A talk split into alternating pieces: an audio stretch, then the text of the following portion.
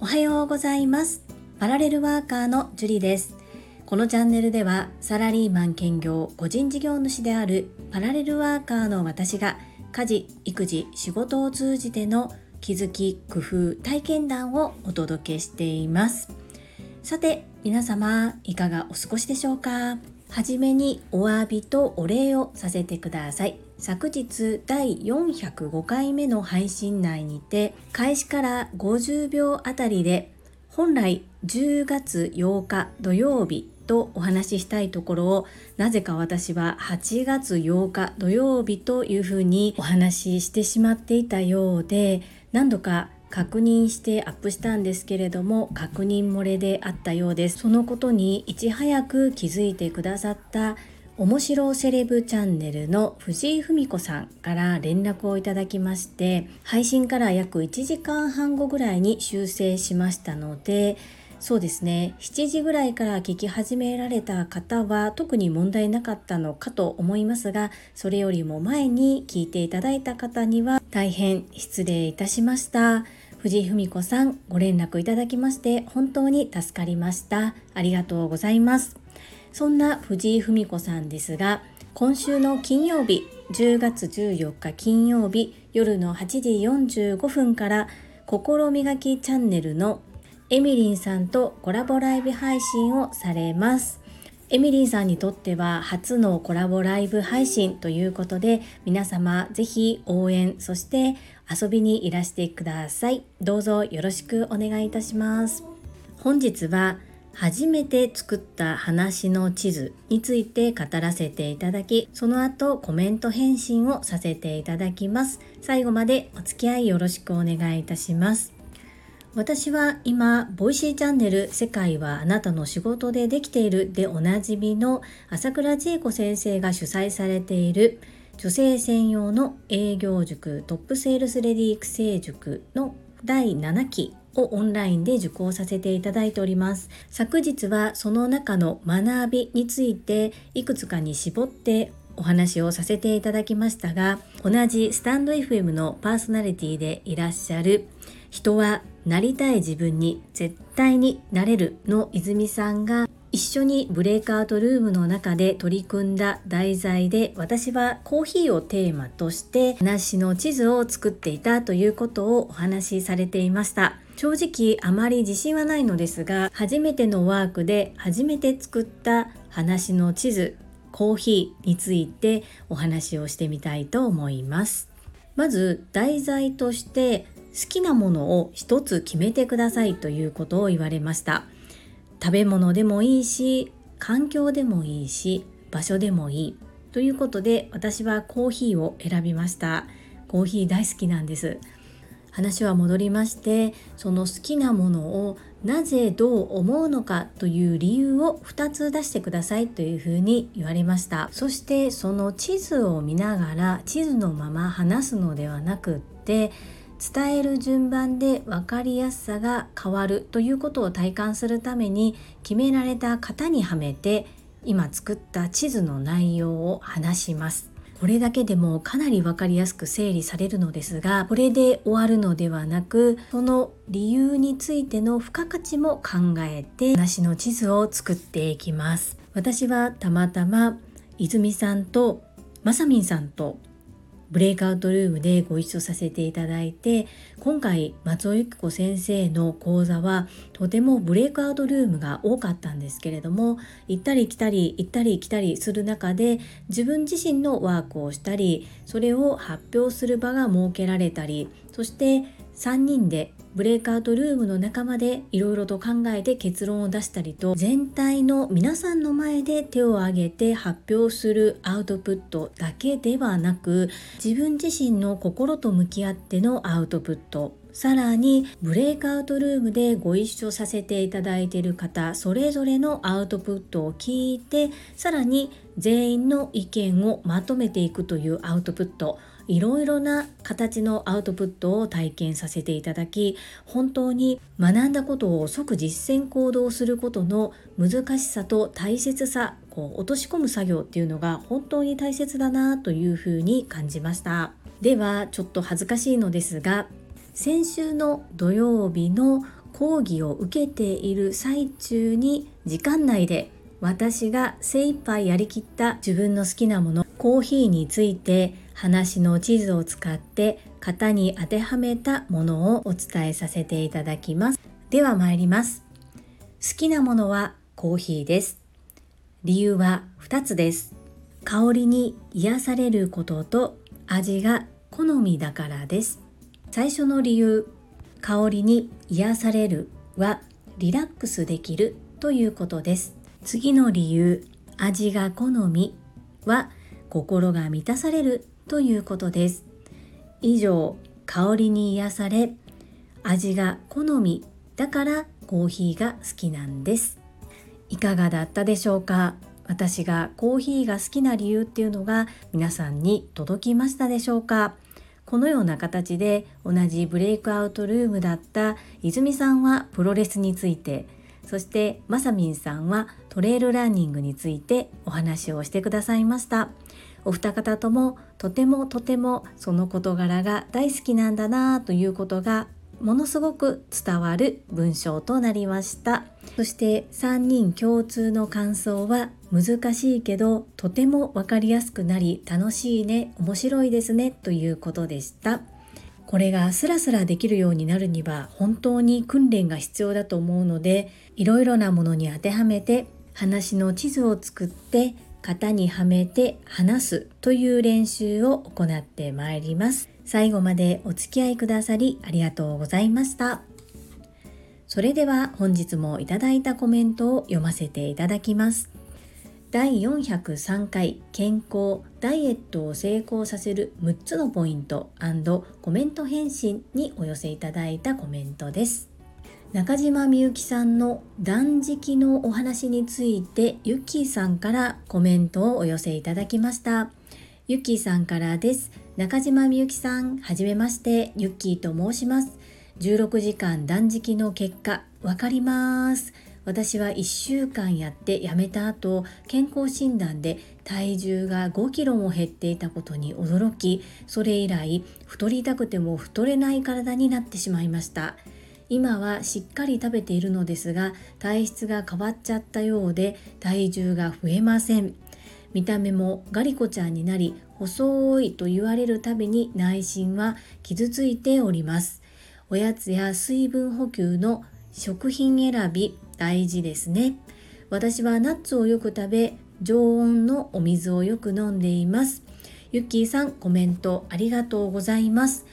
これダイエットというとどちらかというと私みたいにこう痩せたい人にどうしてもフォーカスが当たりがちなんですがユーキーさんのように体重が増えなくて困っているという方もいらっしゃるというのも私は聞いたことがあります。1週間で体質が変わるんですね、まあ、細いと言われたら嬉しいのかなと思う反面ご本人にとっては傷ついてしまうこともあるということが分かりました。ゆきさんコメントありがとうございます。やっぱり発言には気をつけなければならないなと改めて感じさせていただきました。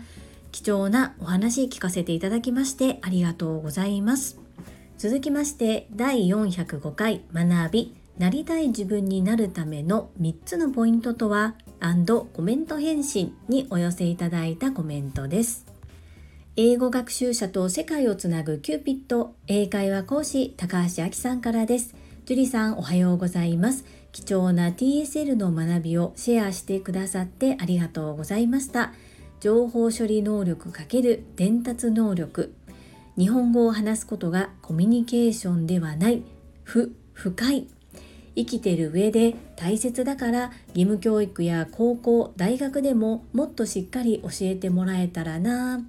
人生のもっと早い段階で知りたかったなっていつも思ってしまいます。私も今日から意識して頑張ります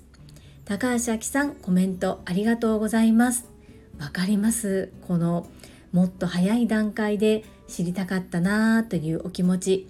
ですがもしかしたら与えられる教育だったらこの同じ内容を聞いていたとしても身につかなかったかもしれないなぁとも思ったりします。なので知った時がチャンスということで情報処理能力×伝達能力日本語を話すことがコミュニケーションではない私もとても深いと思いますが今からがきっと私たちの伸びしろだと思って一緒に頑張っていきましょう。よろしくお願いいたします。続きまして福田秀夫さんからです。会員番号17福田秀夫です。昨日の講義お疲れ様でした。指名されるかされないかは時の運です。手を挙げたのであればそれでいいと思います。松尾先生の講義を共有してくださりありがとうございます。つい美味しいすごい美しいと形容詞を使って表現しがちですがどう美味しいのか何がすごいのかどこが美しいのか具体的に言葉にしようとすると頭がごちゃごちゃになります。でもこれも練習あるのみですね。形容詞を使わないのではなく具体的に言える時は2語で表現する。これぐらい軽い気持ちの方が良さそうです。そうでないと私の場合考える時間が長すぎて会話にならなくなってしまうかもしれません。アンニョン。福田秀夫さんコメントありがとうございます。そうですね。本当に手を挙げて指名されるかされないかは時の運だというふうに私も思いました。ありがとうございます。そして早く挙げれたのかおじけづかなかったのかおじけづいたのかっていうのは自分が一番よく分かっているなというふうに思います。なので自分で胸を張って正々堂々と率先して手を挙げたと思えたのであれば結果当たっても当たらなくてもそれはその時の時の運だなというふうに私も思わせていただけるようになりました。素敵なコメントありがとうございます。そしてこのそうなんですよ。形容詞を使って表現しがち。具体的に言おうとすると頭がごちゃごちゃになる。ブレイクアウトルームでご一緒させていただいた3人は全員スタンド FM の発信者だったのでこれ考えすぎるとスタイフで喋れないよねなんて言いながらバイバイしたんですがやっぱり喋れなくなってしまうと意味がないと思いますのでそういう場面に遭遇した時に積極的に取り入れる形容詞を使わないのではなく具体的に言える時は2語で表現するということをある程度軽い気持ちで考えて私も日々精進やっていきたいと思います。福田秀夫さんコメントありがとうございます。アンニョン。続きましてほめほめドッグトレーナーゆかさんです。樹里さん今日も素敵なアウトプットありがとうございます。ビジネスコミュニケーションについて相手の時間を奪わないというのは私も本当に気をつけようと気を引き締めたところです。コンパクトを意識します。樹里さんのコーヒーが好きのスピーチ聞きたかった？なんだか聞かずとも可愛らしいのは想像つきます。ゆかさん、コメントありがとうございます。本当に相手の時間を奪わない、ここ、ぐさぐさと刺さりまして気をつけなければならないなと改めて私も気を引き締めさせていただきました。コーヒーが好きのお話は今日ちょっと調子に乗って語らせていただいたんですがそんなに可愛いということではなかったのではないでしょうかただね泉さんがプロレスについて語られていたのでちょっとそれに比べるとインパクトが薄かったかなというふうに思っています。ゆかさんはもしかしたら犬が好きっていう題材だったのではないでしょうか？違うかな？ゆかさんのも聞いてみたいと思います。コメントありがとうございます。続きましてれいこさんからです。樹里さんおはようございます。れいこです。先日の TSL3 回目の受講お疲れ様でした。私はまだまだ自分の中に落とし込めていなくてブレイクアウトルームでもちんぷんかんぷんな自己紹介でした。ただ強く衝撃を受けた言葉が相手の時間を奪わないでした。うまく話せないんですって言ってる場合じゃないな。そのダラダラした話が相手の時間を奪ってるんだよ。こら！と自分に勝つでした。そしてこのスタイフでいろんな方がその人なりに松尾先生から学んだことをアウトプットしてくれていました。そのおかげで私たちリスナーはさらに深く学べています。今更ですが今日はすごくそのことに気づかされていただきなんだか一人でうるっています。スタイフ配信されている皆さんに感謝です。前向きに考えますと情報処理能力×伝達能力を徹底的にマスターすれば収入5倍ってことですよね。やったーやるしかにゃいにゃい。樹里さん、いつも心優しく温かい配信ありがとうございます。れいこさん、コメントありがとうございます。そしてれいこさん、今回も当たってましたよね。すごいなぁと思います。かっこいいです。そして自己紹介がグダグダだったということで、ショックをおそらく受けておられると思うんですが、朝倉千恵子先生のお言葉をお借りすると気づいた時がチャンス。そしてそこを考えている時間はありませんというふうにお叱りを受けそうですね。私思うんです。朝倉千恵子先生はこういう失敗してもいいです。うまく喋れなくていいんですっていうふうにおっしゃってくださっていますよね。TSL の中では恥かけ汗かけ反応しろで私もいいと自分自身に言い聞かせています。それは朝倉千恵子先生もおっしゃっていましたが他の場所でなかなか失敗ってできないですよね。でもそういう場をご用意くださっているということなので学んだことをアウトプットする場を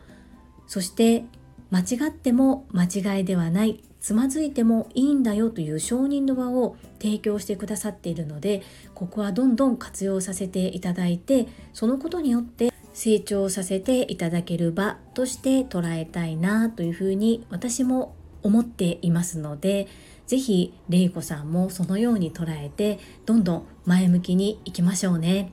そしてそうです。この前向きに考えると情報処理能力×伝達能力を徹底的にマスターすれば収入5倍。これは松由子先生も朝倉千恵子先生もおっしゃっていることなのですでに結果を出されている方々がおっしゃっていることなので私たちはそれを素直に受け止めて実践行動するしかないかなというふうに思っています。そしてアウトプットをためになると言っていただきまして本当にこちらの方こそ感謝感謝です。いつも命の時間を使って拝聴いただきさらにコメントまでいただけること心より感謝しております。れいこさんいつも本当にありがとうございます。続きまして ST のまみさんからです。ジュリさん TSL7 期3回目の講義アウトプットありがとうございます。コミュニケーション力は日本語を話すことではない。ビジネスイコール相手の行動を促す矢印相手の時間を奪わないことが大切。目から鱗でしたね。樹里さんの好きなコーヒーのお話伺いたいです。私もコーヒー大好きです。毎日豆をひいております。かっこほとんど旦那さんにやってもらっています。樹里さんとまさみんさん、樹里さんと泉さんのコラボ配信に参加してみたいです。お忙しい中恐縮ですがご検討どうぞよろしくお願いします。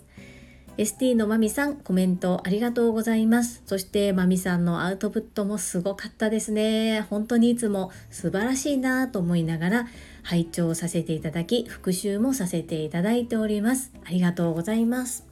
本当にこのコミュニケーション力は日本語を話すことではない。というのと相手の時間を奪わないことが大切。ビジネスイコール相手の行動を促すというのは本当に目から鱗でしたね。そして旦那様優しいですね。毎朝豆をひいてくださるんですが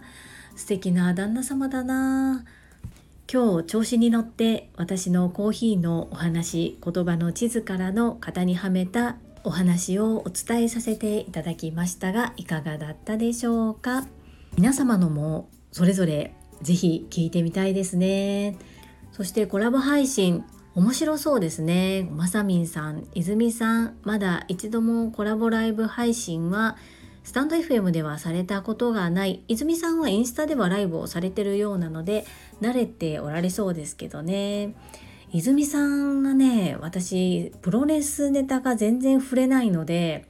ここは越後屋さんとかテニスバカさんあたりにちょっとお願いしないと難しいかななんて思ったりもします。リクエストありがとうございます。続きまして石垣島のおまみさんからです。樹里さんこんばんは。石垣島のまみです。本日は仕事を5時起きで7時よりバッチリ働いてきました。お疲れ様です。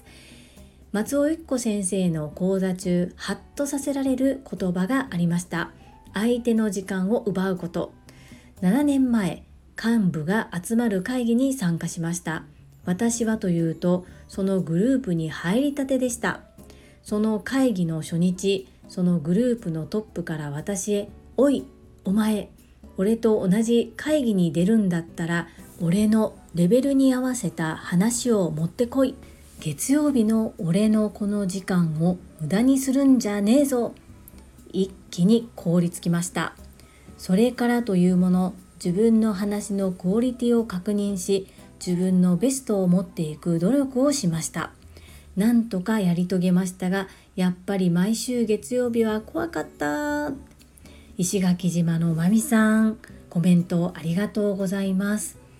朝早くからのお勤めお疲れ様でした。そして多くの方皆さんおっしゃるようにこの相手の時間を奪うことっていうのはハッとさせられますよね。そしてこの7年前のエピソードすごいですね。ですがこの方がいたおかげできっとマミさんの話力コミュニケーション力っていうのは随分上がったのではないでしょうか。TSL のアフタートークや他の場面でも堂々と芯のある話をされるマミさんからなんだかこの7年前のエピソードがきっとバック背景にある。これがまた今の石垣島のまみさんを作っているんだろうなというふうに思わせていただきました。素敵なコメント共有ありがとうございます。続きましてともちんさんからです。樹里さんおはようございます。ジュリストナンバー6のともちんです。久しぶりにコメントした感じです。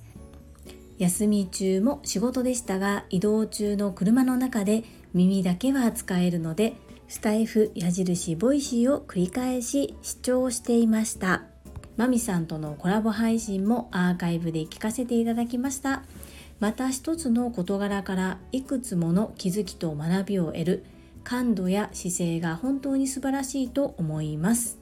私も樹里さんの毎日配信でたくさんの学びと刺激をいただいていること感謝しています。いつもありがとうございます。ともちんさんコメントありがとうございます。お久しぶりかな。たくさん命の時間を使っていつもコメントいただけること本当に感謝しております。聞いていただけていることも本当に嬉しいです。私の配信から学びと刺激があるというふうにおっしゃっていただき本当にありがとうございます。とっても嬉しいです。こちらの方こそいつも聞いてくださりそしてコメントもありがとうございます。あやちゃんにもよろしくお伝えください。続きましてたまみさんからです。樹里さん本日も素敵な学びをありがとうございます。松尾先生のワーク私にはとっても難しかったです。樹里さんもおっしゃられていたみんなが手を挙げられなかった瞬間今がチャンスだなぁと感じておりますが同じく手を挙げることができず反省していたところでした。まだまだ恥かくことを躊躇してしまっていますね。次は頑張ります。コラボ配信お疲れ様でした。ジュリプロの進行に気配り心配りは本当に優しくて素敵でした。たまみさんコメントありがとうございます。本当に私も今回の松尾先生のワークとっても難しかったです。このでも難しいところに挑むっていうことがきっと頭の脳の回転を早くさせるために必要な刺激なのかなというふうにも今となっては捉えています。実際に講義を受けてる時はもう本当に必死でしたね。そして手を挙げられなかった瞬間結構皆さん挙げられなかったですよね。やっぱりお題が難しかったところもあるんだと思うんですがそんな中でも手を挙げた方もいるということはやっぱりそこも挑んでいかないといけないんだろうなというふうに私も反省しました。同じところで反省ということでたまみさん次回はたまみさん迷った時こそ困難な道を行けということで一緒に手を挙げましょう。よろしくお願いいたします。私も頑張ります。そしてコラボ配信聞いていただきありがとうございます。ジュリプロ恥ずかしいですね。これ比べるのは昨日の自分ということは分かりつつあえてお話しさせていただきますがこの同じスタンド FM を配信されているプロの声をお仕事にされているうなみ姫やエビリンさんとはやはり格とレベルが全然違うと思っています。ですがプロはプロ素人は素人としてできるところまでなんとか頑張ってしたいなというふうに思っております。素敵でした。と言ってくださって嬉しいです。ありがとうございます。たまみさんいつもコメント本当にありがとうございます。皆様本日もたくさんのいいねやコメントを頂戴しまして本当にありがとうございます。いつも大変励みになっておりますしとっても嬉しいです。本当に感謝申し上げます。最後に一つお知らせをさせてください。タレントのエンタメ忍者みやゆうさんの公式 YouTube チャンネルにて私の主催するお料理教室ジェリービーンズキッチンのオンラインレッスンの模様が公開されております。動画は約10分程度で事業紹介、自己紹介もご覧いただける内容となっております。概要欄にリンクを貼らせていただきますので、ぜひご覧くださいませ。それではまた明日お会いしましょう。素敵な一日をお過ごしください。パラレルワーカージュリでした。